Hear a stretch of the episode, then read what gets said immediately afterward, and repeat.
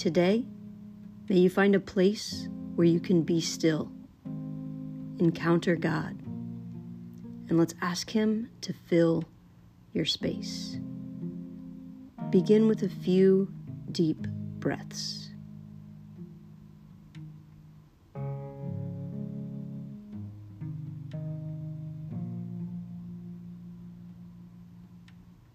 And be quiet before God.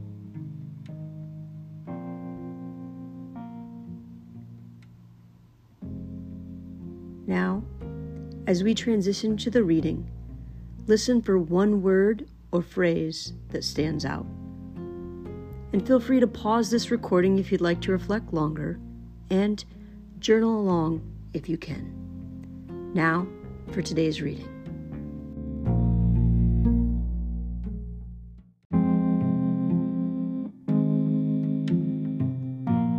John chapter 21. Later, Jesus appeared again to the disciples beside the Sea of Galilee.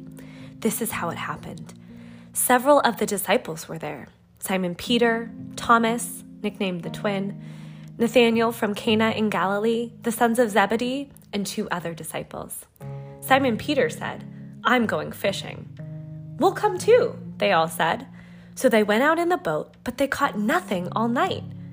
At dawn, Jesus was standing on the beach but the disciples couldn't see who he was.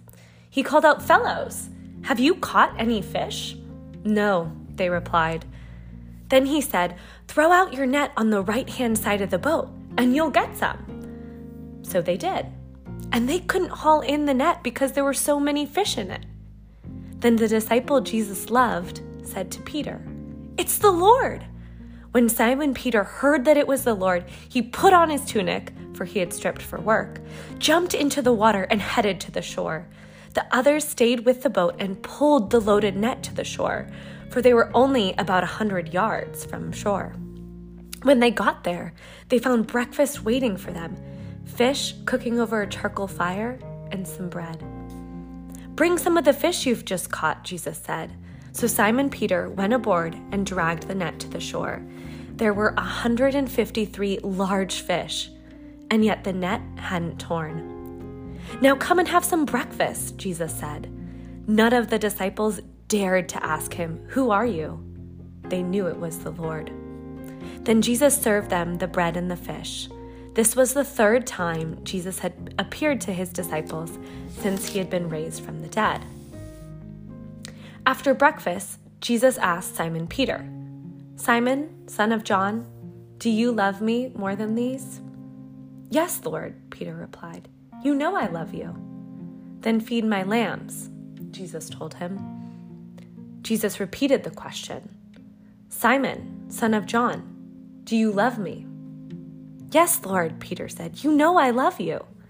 Then take care of my sheep, Jesus said.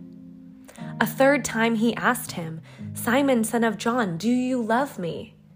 Peter was hurt that Jesus asked the question a third time. He said, Lord, you know everything. You know that I love you. Jesus said, Then feed my sheep. I tell you the truth. When you were young, you were able to do as you liked. You dressed yourself and went wherever you wanted to go. But when you are old, you will stretch out your hands, and others will dress you and take you where you don't want to go. Jesus said this to let him know by what kind of death he would glorify God. Then Jesus told him, Follow me. Peter turned around and saw behind them the disciple Jesus loved, the one who had leaned over to Jesus during supper and asked, Lord, who will betray you? Peter asked Jesus, What about him, Lord? Jesus replied, If I want him to remain alive until I return, what is that to you? As for you, follow me. So the rumor spread among the community of believers that this disciple wouldn't die. But that isn't what Jesus said at all. He only said, If I want him to remain alive until I return, what is it to you?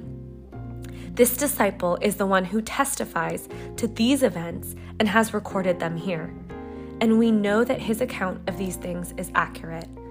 Jesus also did many other things.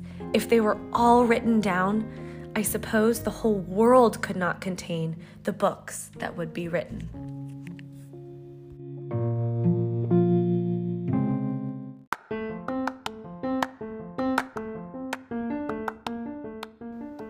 And now, a word from our sponsor.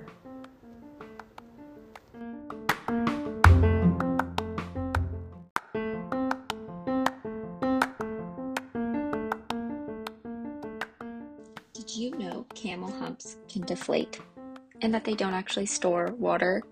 If you want to see a photo, go to at funfactmel on Instagram. It looks insane.